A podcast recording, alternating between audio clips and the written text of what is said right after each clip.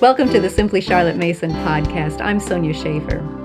Today, as we are recording this, we're getting close to summer break. And so I wanted to talk with my friend and coworker, Laura Pitney. Hi. Hi. I wanted to talk with you about the best way to use summer break so we get our break, but still we don't enter fall feeling like we're playing catch up the whole time in a frenzy. Yeah. So let's talk about some big ideas of how to how to use summer break. Well, I look forward to the summer break um, starting in maybe March. like I'm counting down those days. So um, I feel like my mindset has always been, you know, to really spend time with the family, time that is um, devoted to them um, versus all the things we have to do. Um, I also um, do consider it a catch up time, meaning things in my house that maybe I didn't have time to see about, um, projects, things that need to happen that I would have had to have um, picked, whether it was school day lessons or painting the hallway, you know, oh, so, okay. you yes. know, yes. just things that I really wanted to get done that I chose to delay until summer. So I do consider it part of a, a catch up time. Um, not just on house things, but also even like habits, things that um, I really started to notice with my children and myself that we needed to put a little extra time into. So um, I try to have purposeful things that we're going to work on and do, but it's not formal lessons or anything like that. It's just um, things that I didn't have time for um, during our regular routine of a week kind of thing. Um, I really like to take uh, June and July off from school, like school work, school planning, all of that. Um, so, in order to prevent August from being super crazy, trying to be last minute on any school planning, I personally try to get that planning done April and May. So then I can just close all my books up and know that it's ready for whenever I start back in August. So whether um, a person plans like I do before the school year ends, or you know, taking the time out during the summer um, to do some planning really helps the fall be you know set up for success. But that's just my how I, I tend to to think of summer um, and how I kind of plan it. Um, I love taking vacations. We always go camping. We have our retreat with work that you know is always um, so encouraging. So there's definitely um, good benchmarks to my summer that I want to participate in. Um, and I want our family to participate in, um, but I can't neglect my other responsibilities um, with my home and the kids' habits and the school planning. So, as much as I would like to call it a break, it's just more like different work you know i mean practically you know honestly yeah, yeah. And as i was thinking about it and let me just mention yeah. that not everybody takes a long summer right. break we're aware of that i did not when i was homeschooling all my kids but what we're talking about can apply really to any longer break yeah. whether you go three months on one month off three months on one month off that whole month off a lot of these ideas can still apply and when I was thinking about taking a longer break, the phrase that Charlotte mentioned came to mind where she said, Don't confuse liberty with license. Yeah. Oh, yes. the difference being um, liberty is we have freedom within these boundaries, but sometimes we can take a step over the line into license where it's like anything goes, mm-hmm. no boundaries whatsoever. And I think that might be when we get into that territory, that might be where the wheels fall off the wagon. Yeah. And then when school time comes again, we're scrambling yeah. to try and, you know, does this wheel go on this axle? Where does yeah. this go? How do we get this thing moving again? Yeah.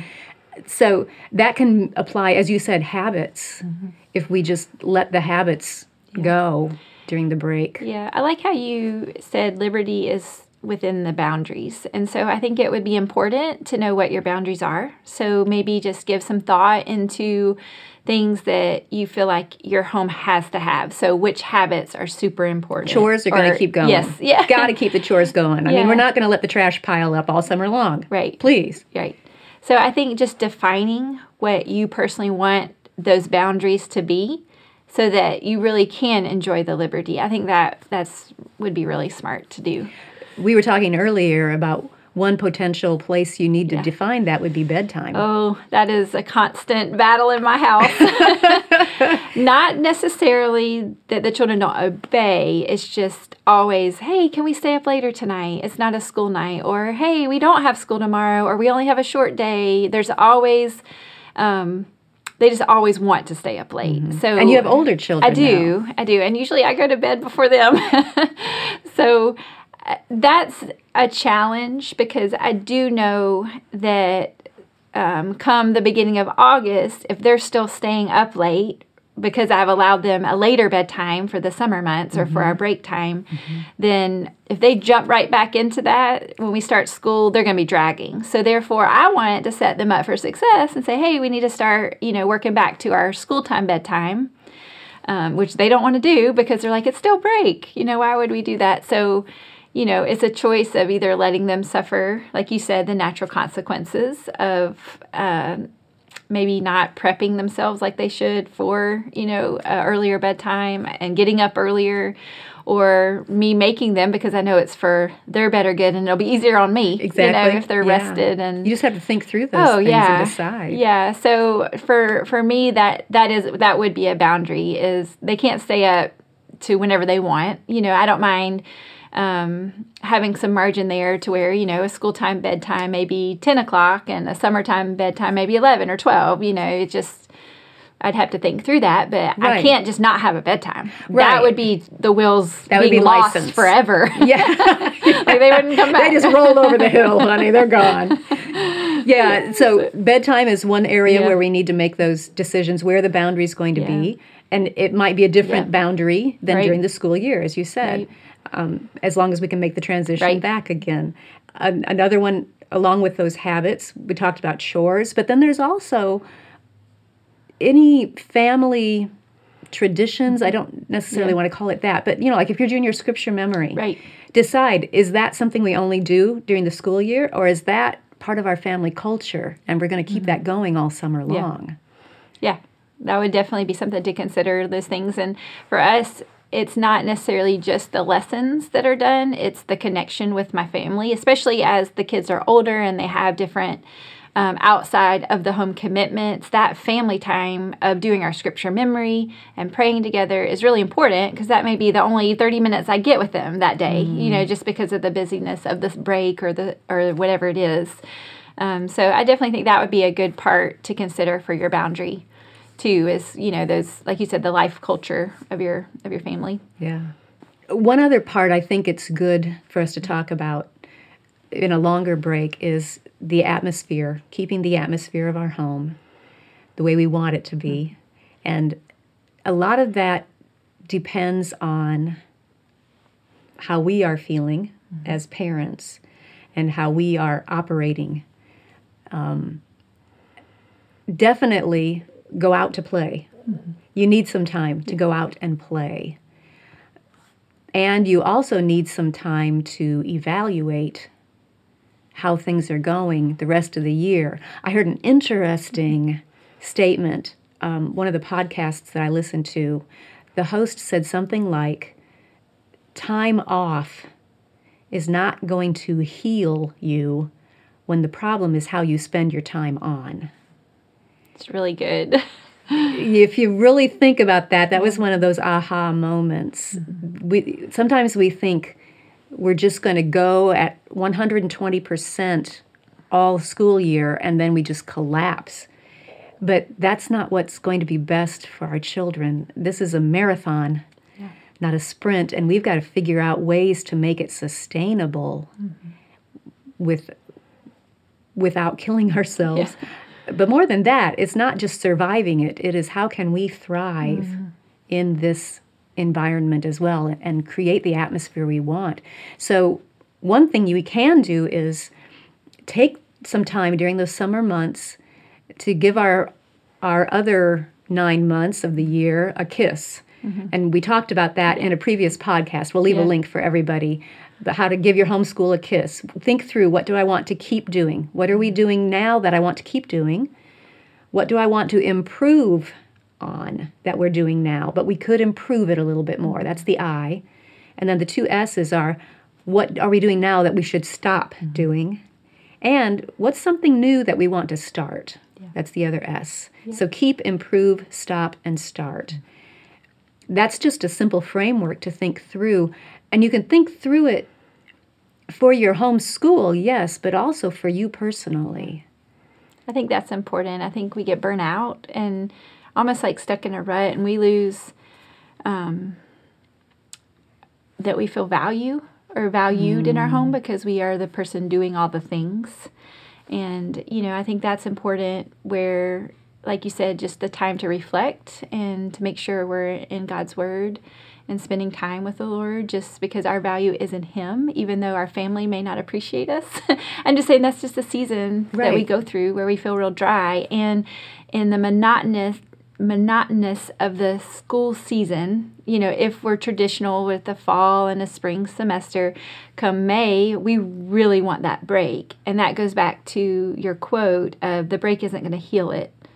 Um, So to spend time, like you said, reflecting, I think is there's just so that's so important for our own hearts. Um, I think we get lost a lot of times in um, how much we give to our families. That um, if we're not letting the Lord pour into us, we do feel dry. But we need that refilling so that we can pour into our families, and we probably would enjoy the break better. Yeah, that's You know? true. Yeah, you can enjoy Yeah. a break much more if you're not exhausted and Yeah. burnt out. Yeah. Yeah. So so we want to take yes, take break time for extended refreshing Mm-hmm. and extended time with the Lord and really, you know, go to those special events like you mentioned the Charlotte Mason Mm-hmm. Yeah. Together retreat Right. that can just renew you in a special way. Mm-hmm. Right. But don't depend on that to carry you through the whole year. You need to also set up regular Mm-hmm. times to keep that refreshment coming from the Lord yeah. Or you're not going to make it through. Right. The wheels are going to just fall off. Right. And I think it's important to, um, I'll give you an example. There's times where we'll use our break, whether it's, you know, like you said, a week here and there through the school year or the summer break, and we'll spend time maybe catching up on a handicraft. And that's time that we can give uninterrupted time to versus sometimes our school year, our school days are just end up being way busier than Yeah, maybe we yeah. plan. And so understanding that that time given to say the handicraft with our with our children is also time we're given to their relationships the good conversations um, you know there's always frustrations when we're learning any kind of skill or handicraft Sure. but it's just if we're not distracted by the things we have to get done because it's not necessarily a school day i just feel like it helps our own mindsets to be more geared towards oh i really like my kids you know like they're good kids yeah. versus you know checking everything off the list and just being so defeated because it's just been a long school year Yes, yes. What else do I still need to do? Yeah, Versus I can be more present in Yeah, the moment yeah. and enjoy them, as you said. Yeah. And that would go with um, handcrafts, as you mentioned, Mm-hmm. projects that the kids could help you with, or they could just watch and cheer you on, Yeah. depending on what it is. Um, even field trips. yeah. Car you- time driving you know it's just seeing the value in being with them Yes. whatever that is um, Yes. i think is important Good. Good word. Thanks. you're welcome If you enjoyed this podcast, subscribe through iTunes, Google Play, or your favorite podcast app so you don't miss an episode. You can also subscribe to the video version of this podcast or read the blog post on our website at simplycharlottemason.com. All of those links will be in the notes, along with links to any resources that I mentioned. Thanks for joining me. I'll see you next time.